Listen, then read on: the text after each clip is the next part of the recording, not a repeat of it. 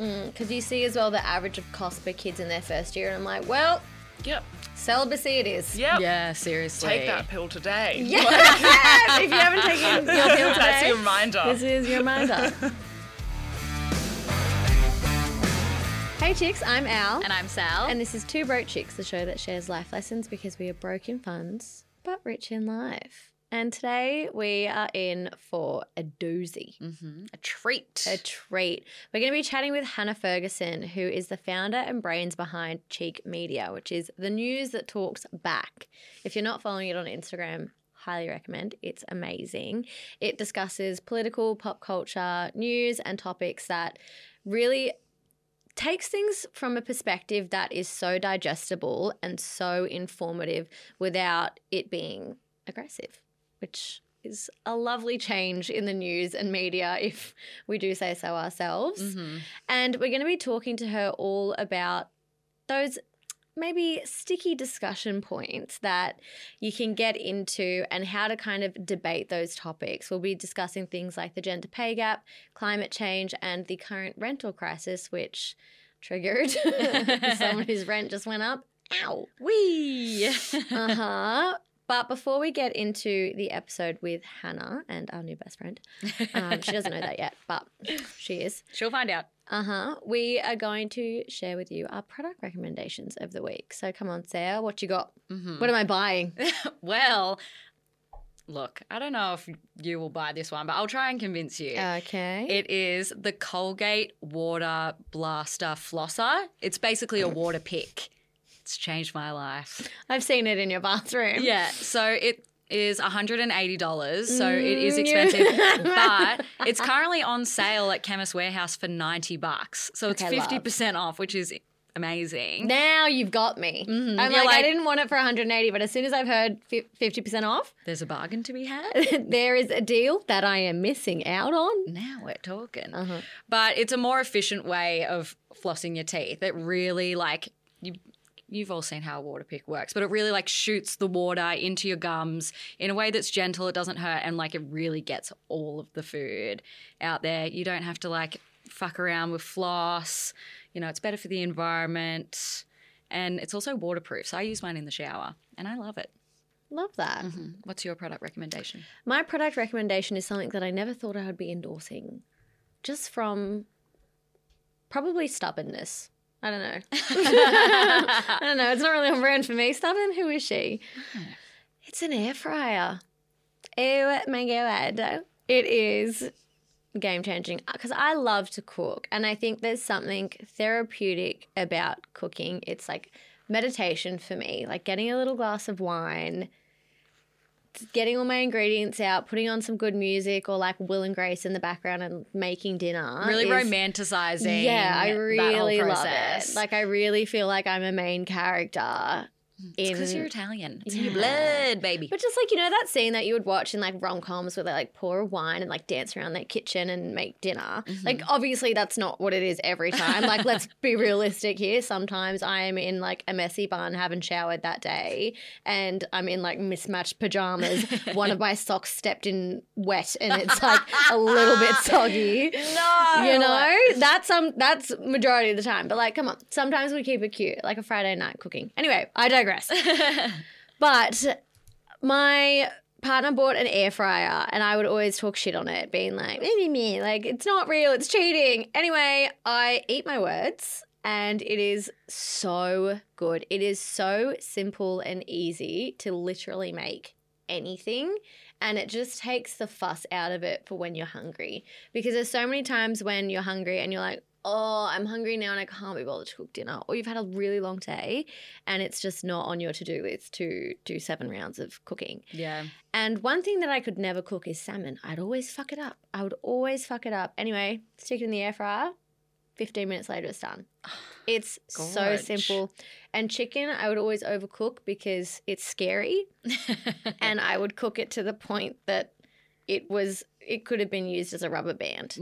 Like I would overcook it because I was so scared of raw chicken. Whereas like you just pop it in an air fryer and it's done. I'm so late to this game. I understand that. Everyone listening probably already has an air fryer, but if you are the one percent that doesn't, Highly recommend. They're so affordable. You can get them from Kmart for like 40 bucks. Love that. I feel like everyone else bought their air fry- fryers during lockdown. Mm. But yeah, air fryer is so simple, and I know I'm late to the game in that one, but it just makes life easy, especially if you're moving out of home and you're not the biggest cook. It's also really like affordable to make your meals in it, and I feel like I have less waste of food now that I just chuck it in there. It's really changed your life. Mhm. Speaking of changing lives, should we get Hannah in the studio? Let's do it.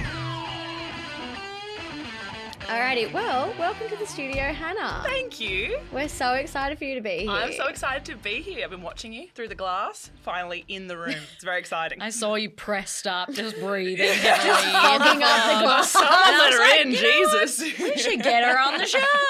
she I'm won't like- leave otherwise. Yeah, I'm like, is the door locked? Someone check that. Stay feral. No, it's the same. When we saw you in the studio on another podcast, and I saw you, I'd never met you, and I like did the biggest wave, being like, "Hi!" But it was funny because I knew you were both here, and so I was recording, and we were talking like you know, sex, love, relationships, and I'm you know crossing my own boundaries, freaking out. I see a hand go up. I'm like, I know who that is.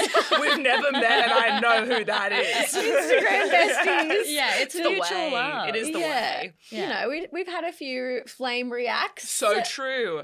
That's how flirting starts. Exactly. It's very important stuff. Mod- modern dating, modern romance. I know, Exactly. right? Sometimes a guy's got to do what a guy's got to do. Exactly. Love's not dead. We still have the flame react. we still have the flame rate, but also like I find it hard. Sorry, we're getting off track already, but I find it hard then like to know what to respond because it's just a react. At least if you say something flirty, you're like I can get into it now. But when it's just a reaction, you're like, or just now the like button on stories. Mm, I'm Oh, like, what to do because you yeah. can't engage with that. No.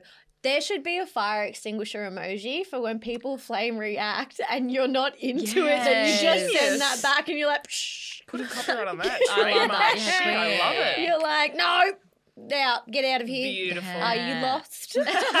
Are you last boy? It's Yeah. offensive that you thought. It's like- yeah. Yeah, exactly. 100%. Yeah. Well, now that we're fully into the episode, are. we've, we've I was going to say pop the cherry, but I'm not because that would be weird. and we're going to chat all about, you know, the how to win every argument. Basically, I was like, how can I say this in a way that doesn't come across aggressive, but Mm, that is pretty But aggressive. that's But I it. like it. I like the energy. it's kind of the topics that come up and you feel very passionately about it. And we're going to be talking about things like the gender pay gap, climate change, and a bunch of other topics. And Hannah's going to talk us through the information that's good to have on hand for those kinds of conversations that are difficult. Oftentimes it's, you know, someone that's like your your uncle at the Christmas dinner and you're like, Mhm. Your Alan Jones replica in your Yeah. own family. Yeah. yeah. There's always one. There's always one. Yeah, the straight white boomer at your workplace that's like, no, women just go for creative jobs and they're not an engineer. And you're like, Barry, your dad owns the company. yeah. Or like Joe Rogan's number one top listener, you know, like those sorts of people in your life. Mm. But also, I think Hannah's going to give us some advice on when it's worth even going up to bat or just to let people like wallow in their own ignorance, you know? Yes. And that's the hardest part, I Mm. think, is knowing when to step away and like what the intention of the conversation is as well. Mm. Yeah. Yeah.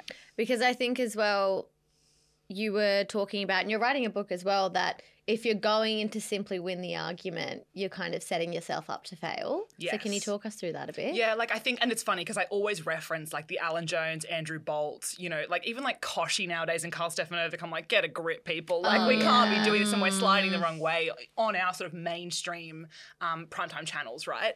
But I think that when we're thinking about like our relatives, my thing always for people is if you're entering a conversation and your only consideration or goal is to win, and I'm with you. Like I'm convinced I'm always going to win. I have to approach it that way with that mindset that I have the most valid point. But like something I've really tried to like come to terms with in the last 12 months even is if my only goal is to get someone who sits on the complete opposite end of the spectrum politically to me to come to my side, I'm pretty much always going to walk away disappointed. Mm. And so for me it's like how can I have a healthy, robust, meaningful conversation with someone in my life about something that's important to both of us?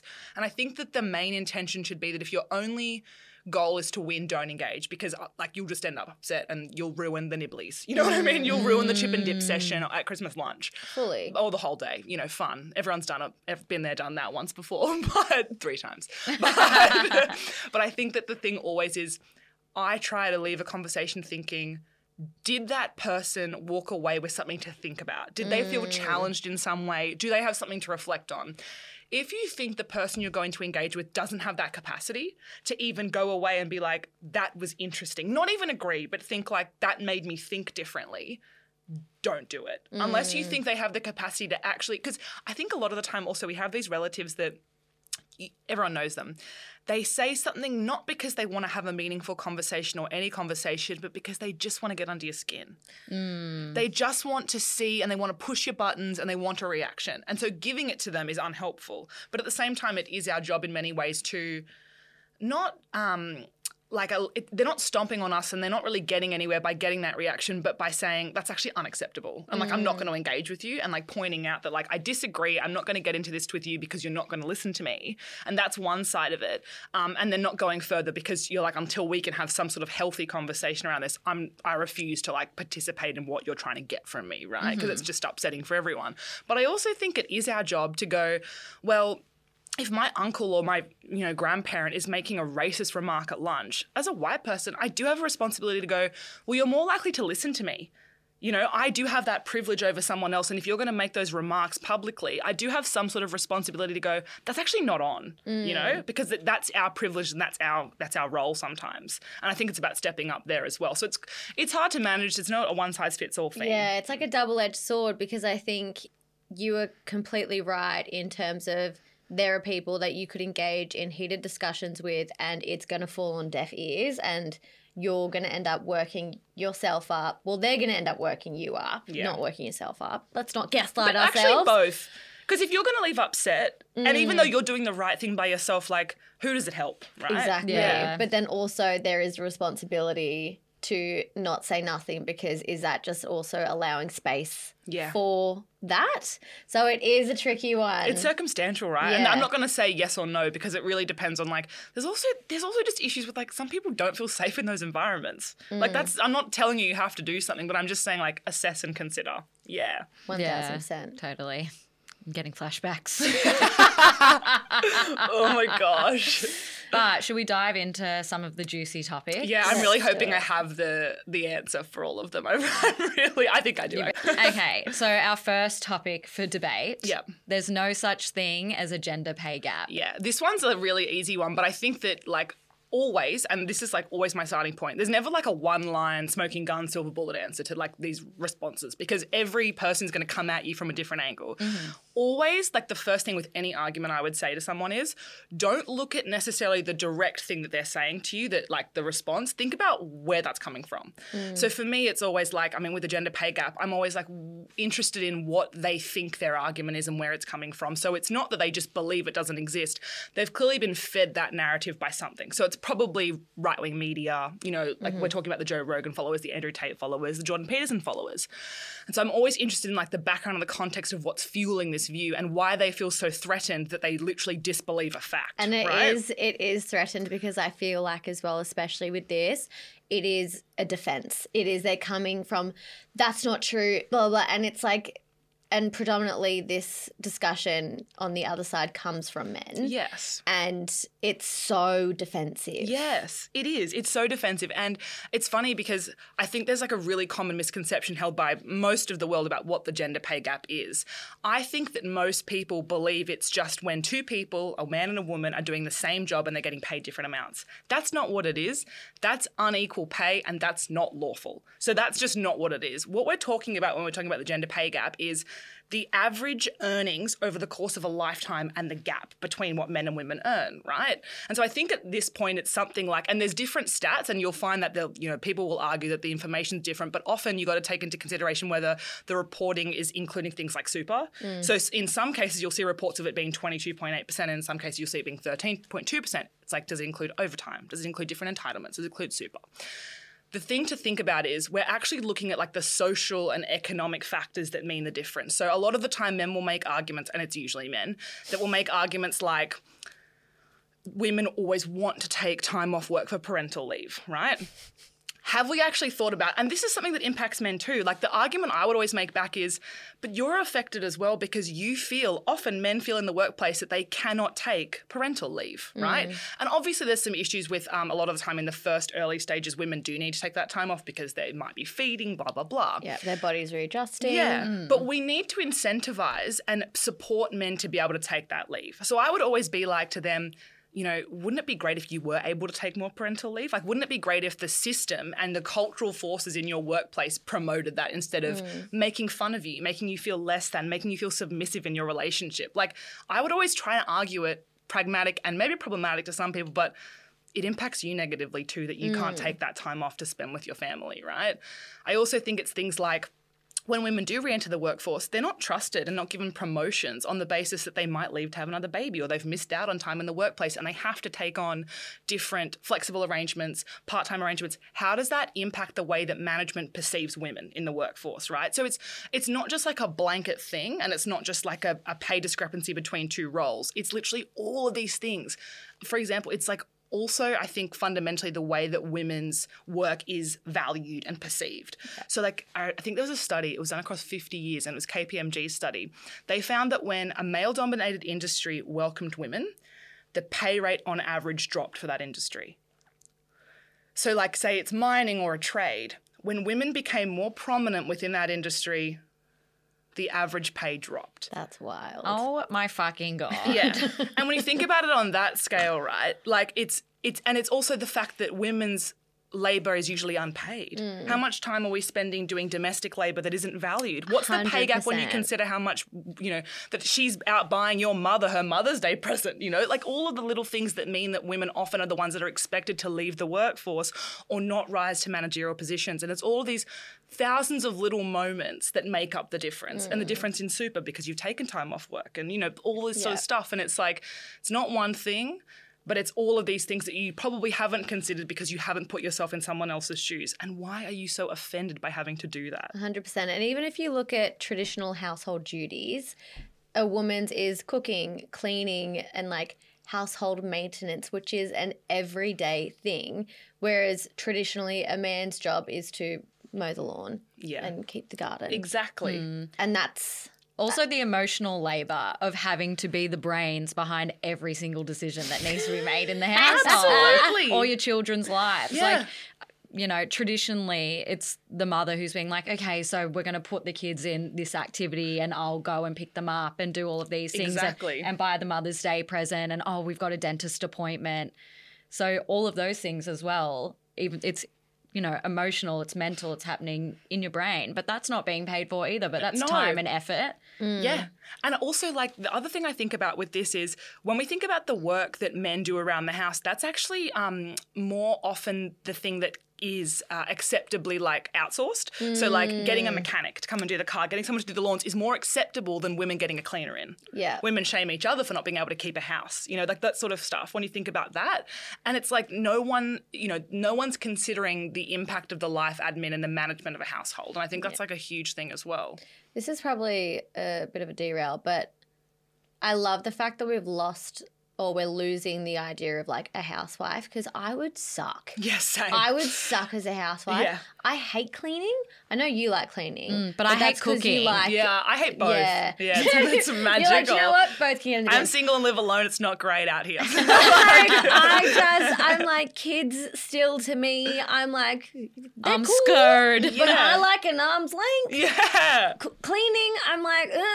Cooking, I'll use every single pot I can find at my disposal, and I'll be like, "Mm, now what do I do with it? Yeah. I would suck so bad. I'm also terrified of being pregnant. oh, fully. Like everything about it, I'm like, I don't know. I don't know Yeah. if I can do this. when like, pregnant women tell you all the things that they like are going through or get warned about or when you know you might have to have a c-section and they cut your abs open that might not be factually correct but that's just what It's i'm scared lot. of i literally picture like you know those cartoons with the doctors that have like the spinning hands with all the tools on them like going in i'm like get out of there Edward Scissorhands situation. yeah, I'm like, Mm, yeah. anyway, They are superhuman. yeah, women are just incredible. But for those listening who might have this discussion open to them. What are three points that you would advise for people to go into these discussions with about the gender pay gap doesn't exist? I think it's about explaining what it really is. And I think it's about, uh, I think it's always about coming back to this idea of like, why do you hold that view and what is it? What is so threatening about this idea to you? And I think it's like this idea of men constantly telling us that it's because we pick work that's easier or they do more overtime.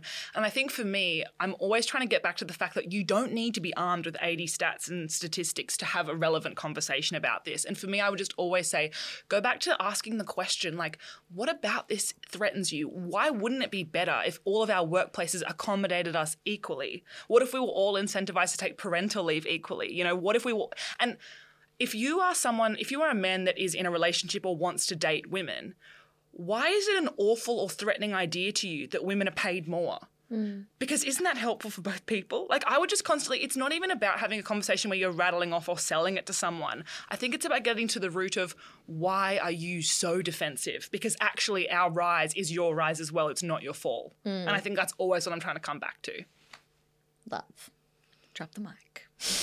Sorry, I know it's not like extremely fun. Oh, I find it so interesting. I find it very Me fun. too. I'm, like, taking notes, literally. the core of it is not fun. Like we would love if everyone just got paid equally. yeah. um, and treated equally, but I think it's still really interesting to talk about. So, our next one is very topical at the moment, but the discussion topic for debate is the rental and housing crisis isn't real. I also like. I think that the majority of the argument around this, because anyone who tries to argue that it's not real, I'm like, it's not the Tooth Fairy, it's not Santa Claus. Like this isn't housing is not like that. You know, it's not some far away idea. Like it's real and it's happening, and there's all the stats and statistics to prove it. But I think that the thing to come back to is always the um, argument most of our parents and grandparents make is that uh, interest rates were higher back in their day, and always the thing I'm arguing is the comparative between the the median or the average salary and median house price. So I think that in the 80s, um, a the average in Sydney, the average house price and the average annual income, it was four times the average income.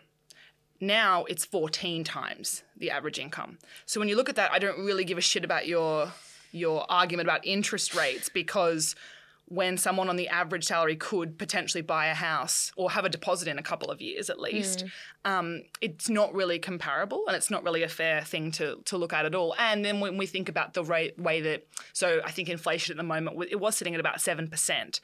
But rental prices in the last year in Sydney have increased by 12.3%, I think.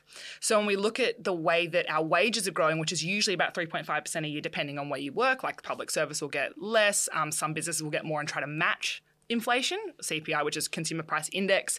And if basically the way it's measured, if you don't know, is a basket of goods, average goods, household goods is measured quarter on quarter and how much they cost. So it's a very simple way to measure inflation.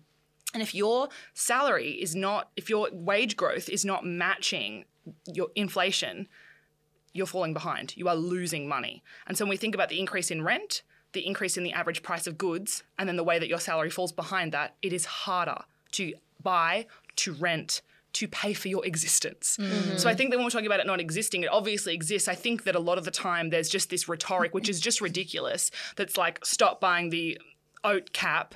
Or the avocado on toast. toast. I'm like, shut up. Yeah, and it's like that's just not it. And I think that you know it, and I think it's really easy to scratch the surface on that and say, well, comparatively, it was a very different time when you were buying.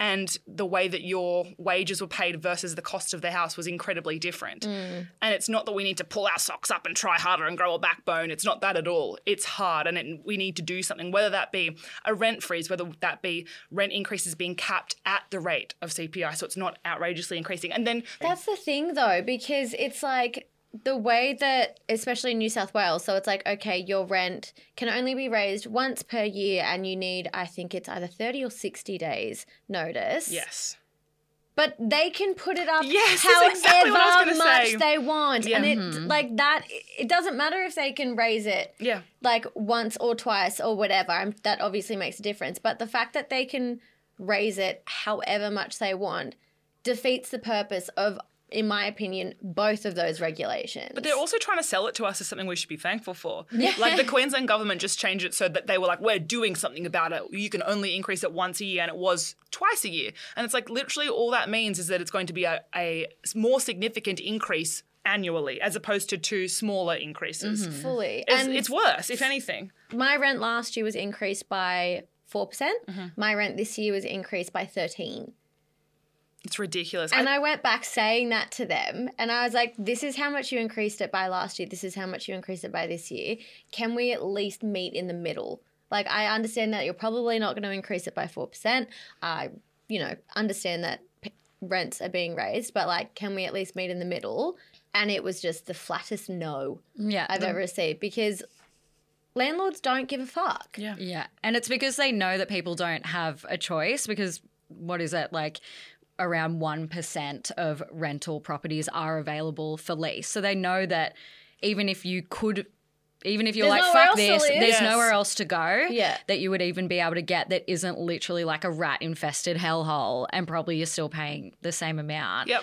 And I saw an article as well that was saying that because the cost of living is going up as well, which is great. Yeah, incredible. If you're paying, I think it was 30% of your income on rent, that you can expect your quality of life to dip as a result of, you know, the cost of living and rent.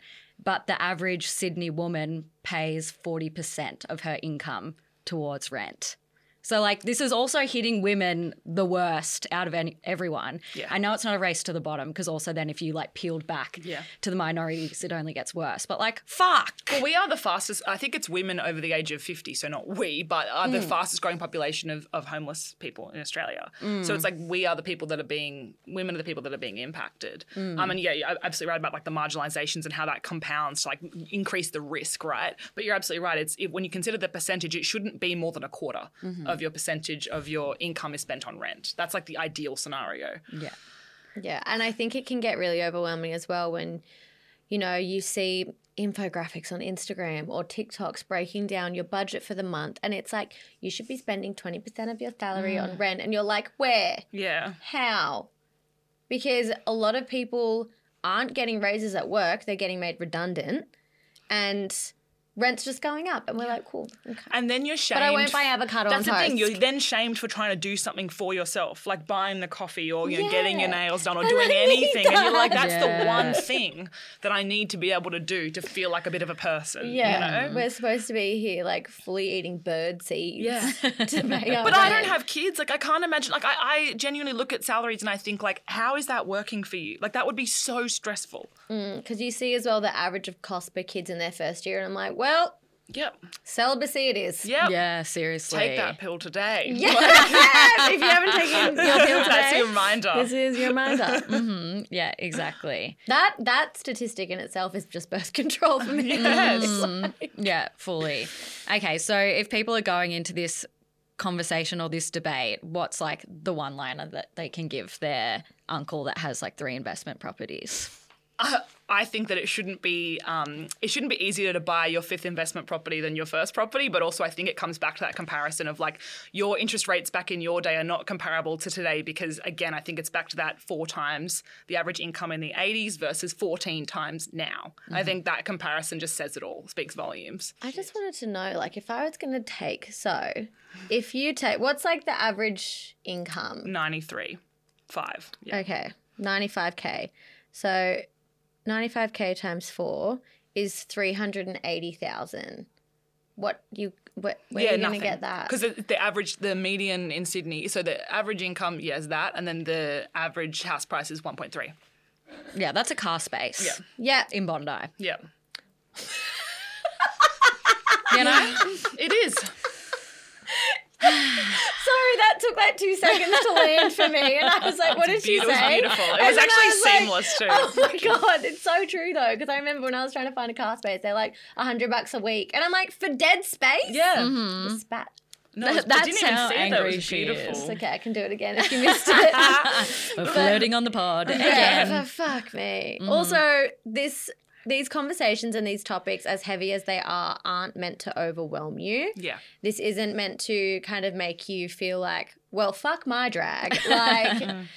as shit as these topics are, it is really powerful and empowering to be able to fight for yourself, your own rights, and have the knowledge to go into these discussions, knowing what you're talking about and feeling strongly about that. Because I think the worst things, and I've felt this so many times, is when I know what I want to say, but I can't articulate it. And it's kind of what you were saying before. You feel like you need to have all these statistics and all these things to go into. And it's not necessarily the case. Mm. Sometimes, yes, they are amazing, like the rental crisis statistic, but as well, it's just really good to be able to feel like you can discuss it and you can speak to it without sounding like an idiot. Totally. Mm, because Yeah. half the time, like, that's why people won't kind of go to bat if you need to or if you want to because you're like, well, I don't know. And they're emotional conversations because, and, and this is the other thing is this is the reason I say like don't engage with people that are just so inflammatory because what it is is them saying like this is your fault, mm. and that's that that's not okay. The way that they undermine your work, your living situation, your finances, like it's very personal stuff, and that's why it is so scary and emotionally activating, and that's why you shouldn't engage if it's just problematic. Mm. But like it, this is just a, this is just a way to say how can I take my own reactive nature out of it and go this is my one line. If we're not going to get anywhere, I'll step away, but this is mm. what I can say. Mm-hmm. Yeah, totally. Next topic for debate is, Is climate change is made up. Oh, fuck. um, this is one where if someone's taking that approach, do not engage. I think that at that point, it's a bit of a lost cause. Um, I'm really interested in the people that do not think we should be doing more. Because I think that if you're not believing in climate change or climate science, like you are just that's that's an alternative facts person, and that's that's a lost year. That's that's a sad sort of scenario. And I would just say like cut the TV cord on them and stop allowing Sky News into their ears and homes because that's really problematic. And that's just the Murdoch media taking hold and brainwashing, right? Um, I think that when it comes to the climate change stuff, and this is again really hard one for people because if you're not a scientifically minded person, it doesn't make sense. You go, oh, the sky, it's warm, there's floods and stuff. Like it's very confusing and it's hard to argue, right? But I think that always the stuff that's more stressful is if you don't understand these things, you don't know how to measure whether the government is doing enough or whether they should be doing more. And it's hard to criticize and have sort of like healthy conversations when you don't know what should be done and you don't know what the plan is. Um, I think that the thing to do always is to question and push back and say like what are you consuming where are you getting that information from and like why are you holding this view and why are you so committed to misunderstanding what's this conversation is and i also I think love that phrase. What are you so committed to misunderstanding? Yeah. I'm going to use that for the rest of my life. yeah, Uh, but, but I think that's it. Is like with climate change, it's like you are committed to misunderstanding the facts and the truth and what I'm saying to you, and therefore there's no longer a reason for me to engage in this because it's not healthy, right? And so for me, it's always about saying, well. And, and I think this is a pretty simple fallback if you really don't know what you're doing. I would say like there's great resources out there that you can go and read and learn more. But I think at, at a baseline level, taking action on climate and taking action to protect our planet and to protect our future, what is the danger of that?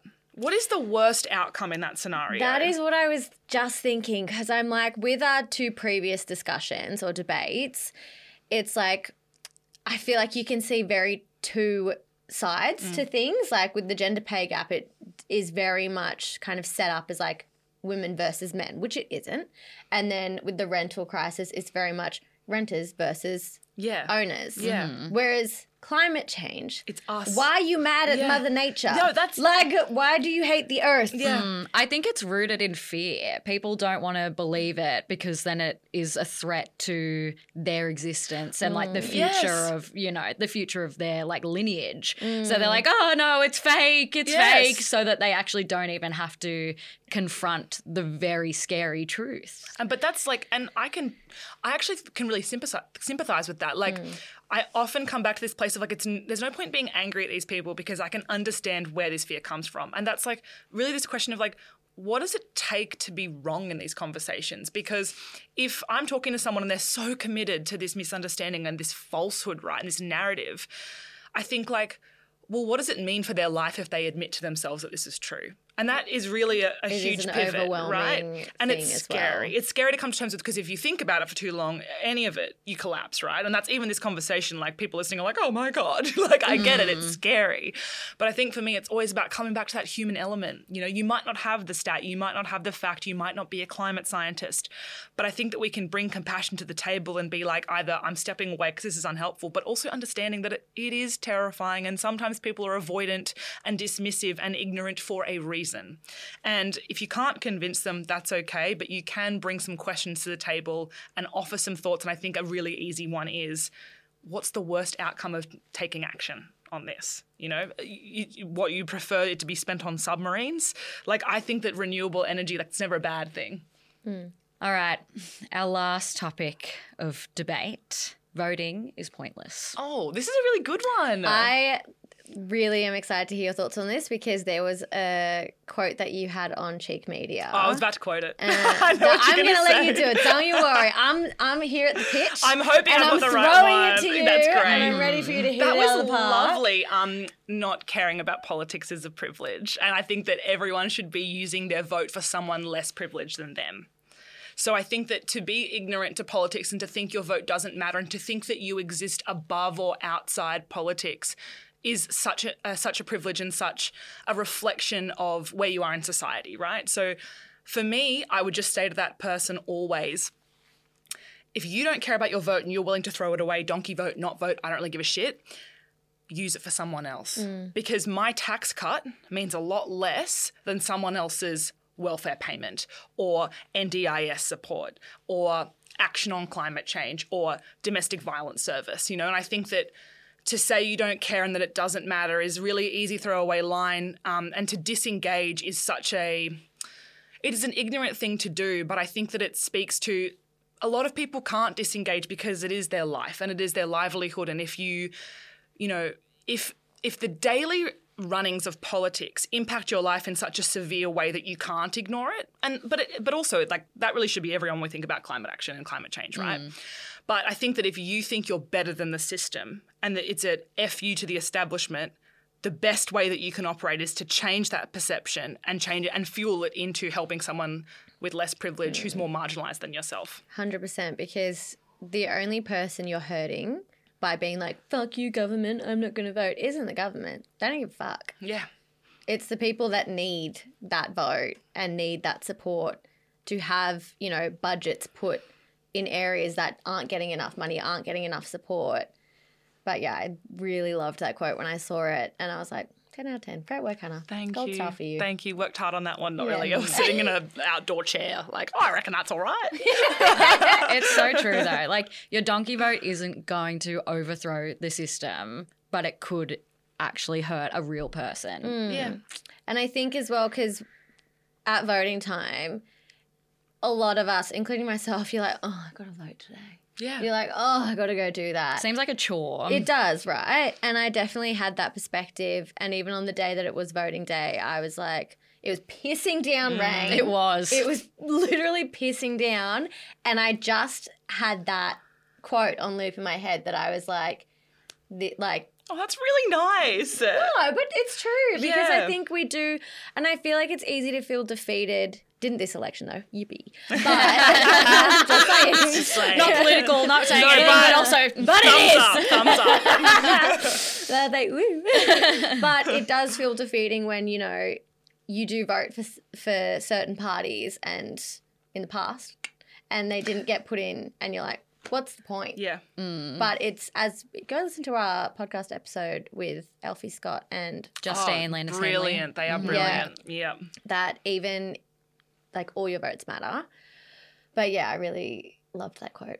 Mm-hmm. Big Thank fangirl you. moment from me. Oh, Full circle, you. full circle. Full You've circle. changed her life, Oh wow! On voting day, pissing down rain, like oh, just think of that purple tile that bitch put up. Like, No, but it did. I was like, it made me feel re-empowered because I love having the right to vote. It's amazing, and there's a reason why women fought so fucking hard to have Yeah. that right, and it's incredible, and we should cherish it. But we're human, and there are moments that you're like, oh, I don't want to do that today. yeah. I don't want to go and wait in line for three hours just to pay five dollars For a, a sausage, sausage. sizzle, inflation is mm. real. It is real. That's where it all comes back to the democracy sausage. I'm sorry, but that was ridiculous. That is ridiculous. I mean, yeah, I do live in the east, but like, come on. Car like- parking spaces, sausage prices. I'm doing this to myself The at this point. No, that's just people no, getting don't in my head. Yourself. I know. I'm like, the system. fuck them. I'm like, and as a vegetarian who supports climate action, where's the plant-based You got to go to? Newtown, my electorate for that. Yeah, exactly. Marrickville, actually, they had that covered. yeah, but it's eggplant, and you're like, well, shit. exactly. Yeah. Oh my god. Well, I feel so empowered now, Hannah. Mm-hmm. I'm gonna go fight some people today. Kidding. That- that's the message I want you to take away. I'm kidding. I'm kidding. Aries queen. Yeah.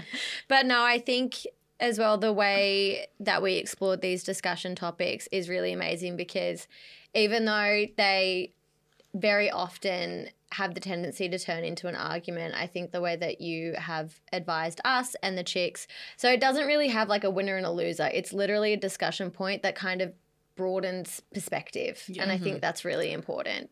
You're not going to change someone completely in a day, especially if they've had decades of Sky News in their mm. ears, right? And I think that it's just about thinking, how can I make them think about this in a slightly different way and see my perspective and in a healthy, robust, meaningful conversation? Because having that conversation with a loved one can really change your relationship and it's not Yeah. going to be solved in five minutes. But if you just, I, I really see it as like a sort of digging away. Like you're just trying. Mm. Every little bit counts. And like I think that especially in the lead up to things like the voice referendum and different, you know, the elections just happened. And I think there's a lot of opportunities this year for not to tell someone how to vote, not to tell someone what to do, but to challenge stereotypes and stigmas and widely held assumptions that have been driven by media narratives. But going in with realistic expectations, Yeah. that's something 'Cause going don't, to be like, don't get "You know yourself what? hurt. Yeah. You're right. That's probably not going don't get yourself hurt in the process. Like always like prioritize your well-being, but I think that it's an opportunity and like just believing in yourself and your ability to converse healthily is half the battle. Exactly. And I think that's what we hope this episode has done. I Yeah, hope so too. definitely. Well, thanks so much, Han. Thank you for having me. It's been a blast. Mhm, We're obsessed with you. Yeah. I'm obsessed with you too. Yeah, My. Instagram fellow follows. I love it. I just, every day I'm like, nice guys. yeah, same. I'm like into it. But why don't you tell the chicks where they can find you? Um, it's on Instagram is like the main place to follow Cheek. It's at cheekmedia.co. It's going pretty well. I love that. Instagram, it's not even intended to be the biggest platform, but it is. So follow there because that's the place to get it. Mm, and 10 out of 10 recommend. Thank Yeah. you. Mm-hmm. Two broke chicks endorse this message. you know, like the really the government, whatever, whatever, whatever, ACT, whatever, whatever. Authorized by the Australian Government. Alright, Canberra. two broke chicks into Yeah, it. exactly. Well, thank you, and we'll see you later. Thank you. Bye, chick. Bye. Well, that is a wrap for this episode of Two Broke Chicks. Thank you so much, Hannah, for joining us. And thank you so much, Chicks, for having us in your ear holes.